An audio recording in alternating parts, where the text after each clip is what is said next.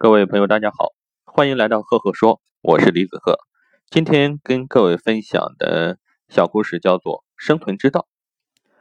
虾看到螃蟹身上有时呈现出非常好看的红色，非常羡慕。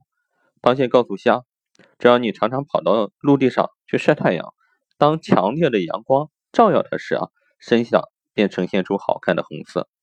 虾听了之后兴奋不已，一跃跳到了岸上，也学着螃蟹。晒起了太阳，结果没过多久啊，却被太阳晒死了。故事讲到这里就结束了。各位，你会想到一个什么样的感受呢？那我在这里给大家分享一下我的感受，或者说叫心得。其实虾和蟹的故事说明一个什么问题啊？就生存之道其实很简单，不用模仿别人，适合自己的就是最好的。好了，今天的故事非常简短，就分享到这里。